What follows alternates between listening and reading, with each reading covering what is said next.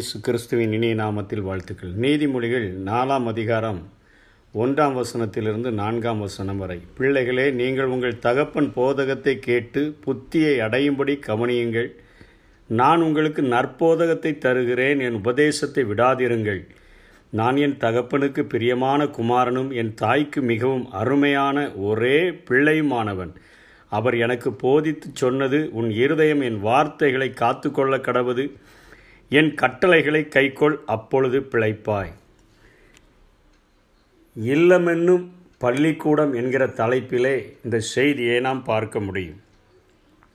Solomon தனது தகப்பனிடமிருந்து தேவனுடைய வழிகளை கற்றுக்கொண்டு அவைகளை குறித்த போதனைகளை தனது மகன்களுக்கு கொடுக்கிறதாக அப்படிப்பட்ட ஒரு பின்னணியில் எழுதப்பட்டதாக இது காணப்படுகிறது. தேவனுடைய தேவன் மேலே உள்ள ஒரு பற்று தம்மை தேவனுடைய வழிகளுக்கு ஒப்பு கொடுத்துதல் போன்றவையெல்லாம் வீட்டில் தகப்பனுடைய போதகத்தின் மூலமாக அவர்கள் தங்களுக்கு முன்பாக வாழும் முன்மாதிரியான வாழ்க்கையின் மூலமாக உருவாகி தனக்கு கிடைத்ததாகவும் அதை சபையிலோ அல்லது கல்விக்கூடங்களிலோ நாம் கற்றுக்கொள்ள முடியாது என்பதை அடிப்படையாக கொண்டு இந்த வசனங்களை சாலமோன் குறிப்பிடுகிறதை நாம் பார்க்கிறோம்.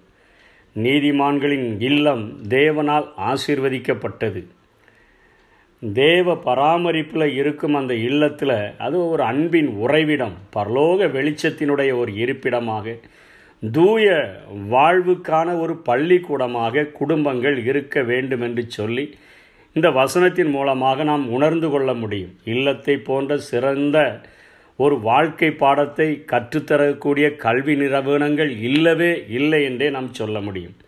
இல்லத்தில் பெற்றோர் இருவரும் குடும்பத்தின் கல்வி பணியில் அவர்கள் ஈடுபட வேண்டும் என்பதையும் போதிக்கும் வண்ணமாக இந்த வசனத்தை சாலமோன் ஞானி குறிப்பிட்டிருக்கிறதை பார்க்கிறோம். நீதிமொழிகள் ஒன்றாம் அதிகாரம் எட்டாம் வசனத்திலேயே அவர் சொல்கிறார் என் மகனே உன் தகப்பன் புத்தியை கேள். உன் தாயினுடைய போதகத்தை தள்ளாதே. நீதிமொழிகள் ஆறு இருபதில் சொல்கிறார் என் மகனே உன் தகப்பன் கற்பனையை காத்துக்கொள். உன் தாயின் போதகத்தை தள்ளாதே. இந்த கல்வி கூடத்தில் தான் சிறப்பாக பயிற்றுவிக்கப்படக்கூடிய பிள்ளைகள். ஒரு தகப்பனும் தாயும் தன்னுடைய பிள்ளைகளுக்கு நல்லொழுக்கங்களை எந்த அளவுக்கு போதிக்கிறார்களோ அந்த பிள்ளைகள் தான் பிற்கால வாழ்வில் பிரகாசிப்பவர்களாக விளங்க முடியும் என்பதை ஊர்ஜிதப்படுத்தும் வண்ணமாக இங்கே சாலமோன் எழுதியிருக்கிறதை பார்க்கிறோம். அவர்கள்தான் திரும்பி பார்த்து பெற்றோர்களை வாழ்த்த முடியும். உபாகமம் ஆறாம் அதிகாரம். ஆறாம் வசனம் ஏழாம் வசனம் எட்டாம் வசனம் ஒன்பதாம் வசனத்திலே ஆண்டவர் மோசையின் மூலமாக ஜனங்களுக்கு சொல்கிறார் இன்று நான் உனக்கு கட்டளையிடுகிற இந்த வார்த்தைகள் உன் இருதயத்தில் இருக்க கடவுது.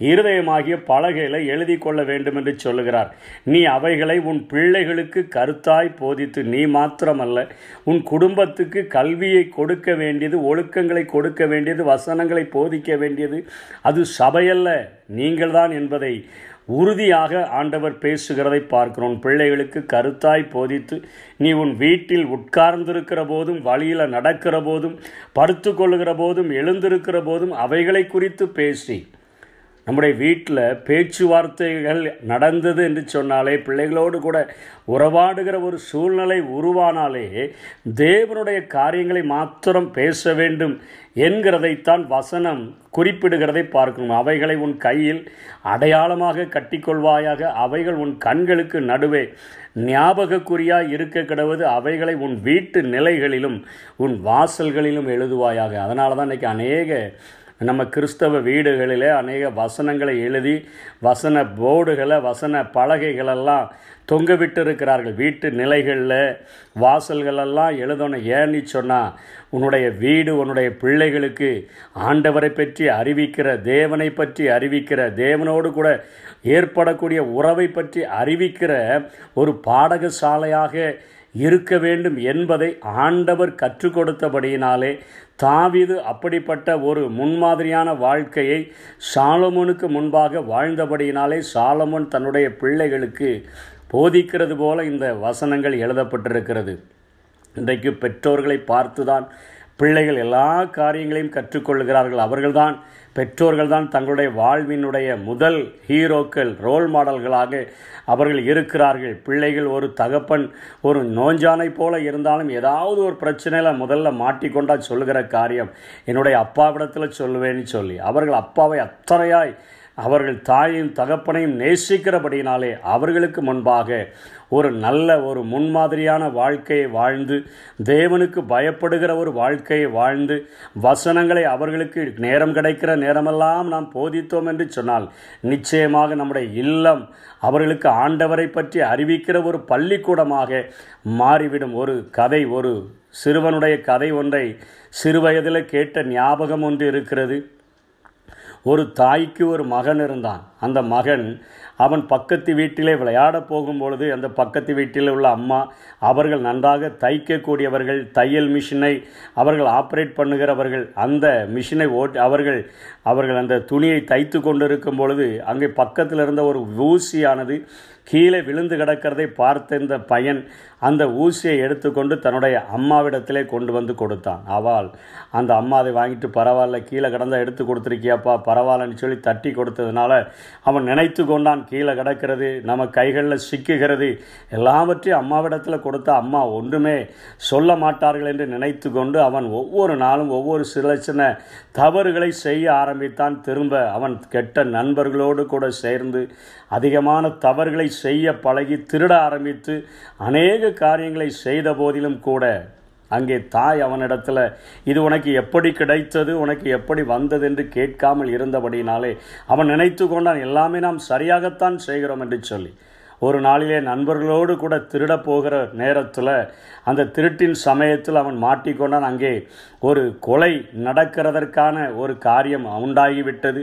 ஒருவனை அந்த திருட்டின் போது கொலை செய்ய வேண்டிய ஒரு சூழ்நிலையில் நண்பர்களோடு கூட மாட்டிக்கொண்டான். கையு களவுமாக பிடிக்கப்பட்டு அவன் அங்கே போலீஸால் கைது செய்யப்பட்டு அவன் கோர்ட்டிலே ஆஜராக்கப்பட்டு அவனுக்கு தீர்ப்பு கடைசியாக ஆகிவிட்டது. அவன் தூக்கிலிடப்பட வேண்டும் என்று சொல்லி. கடைசி ஆசை என்ன என்று எல்லாரிடத்திலும் கேட்பது போல இந்த மகனிடத்திலும் கேட்டபொழுது அவன் சொன்னான் என்னுடைய அம்மாவை கடைசியாய் ஒரே ஒரு விசை நான் பார்க்க விரும்புகிறேன் என்று சொன்ன பொழுது தாய் அவனை பார்க்கும்படியாய் வந்தால் மிகவும் அழுதவளாக ஐயோ என்னுடைய மகனுடைய நிலைமை எப்படி ஆகிவிட்டதே என்று சொல்லி மிகவும் வேதனையாக அவனை பார்க்க வந்த பொழுது என்ன சொல்லப் போகிறான் என்னுடைய மகன்? என்று கேட்பதற்கு ஆசையாய் ஓடி வந்த பொழுது அவன் அவனை பார்த்து மகனே நீ இப்படி உனக்கு இந்த ஒரு கேடு வந்து விட்டதே என்று சொன்ன பொழுது அவன் சொன்னான் இந்த சூழ்நிலைக்கு காரணம் நீதான் அம்மா என்று சொன்னார். அவளுக்கு ஒன்றுமே புரியவில்லை. அவளே மிகவும் வேதனையில் இருக்கிறாள் இவன் சொன்ன வார்த்தைகள் வெந்த புண்ணில் வேலை பாய்ச்சுகிறது போல அவளுடைய இருதயத்தை காயப்படுத்துகிறது. அவள் கேட்கிறாள் பொறுமையாக ஏன் நான் இந்த நிலைமைக்கு நீ வந்ததற்கு நான் எப்படி காரணமாக முடியும் என்று கேட்டபொழுது அவன் சொன்னான் சின்ன வயதில் நான் ஒரு ஊசியை எடுத்துக்கொண்டு வரும்பொழுது நீ என்னை ஓங்கி அடித்திருந்தாய் என்று சொன்னால் நான் இந்த நிலைமைக்கு ஆகியிருக்க மாட்டேன். இன்றைக்கு இந்த தூக்குமுறைக்கு செல்லுகிறதற்கு காரணம். நீ என்னை கண்டிப்பாய் நடத்தாத காரணமே என்று சொல்லி அவன் வேகமாக அந்த தூக்கு மேடைக்கு கடந்து சென்று விட்டான். இன்றைக்கு பெற்றோர்கள் தான் பிள்ளைகளுக்கு நல்லொழுக்கங்களை ஆண்டவரை பற்றுகிற அறிகிற அறிவை அவர் நம்மேல காட்டுகிற நேசத்தை அவர் நம்மேல் வைத்திருக்கிற கரிசனையை நமக்கு போதிக்க முடியும். அவர் அவருடைய அவருடைய அந்த காரியங்களை கரிசனைகளை நாம் பிள்ளைகளுக்கு சொல்லிக் கொடுத்தோம் என்று சொன்னால் நிச்சயமாக பிற்காலங்களிலே அவர்கள் வாழ்ந்திருக்கும் பொழுது ஆண்டவரோடு கூட ஒரு நெருக்கமான உறவில் இருக்கும் பொழுது நிச்சயமாக பெற்றோர்களை நினைத்து அவர்கள் நன்றி செலுத்துகிற ஒரு சந்ததியாக இருப்பார்கள். அப்படிப்பட்ட கிருபைகளை தேவன் நம்முடைய குடும்பங்களுக்கு தந்தருவாராக ஆமை நானும்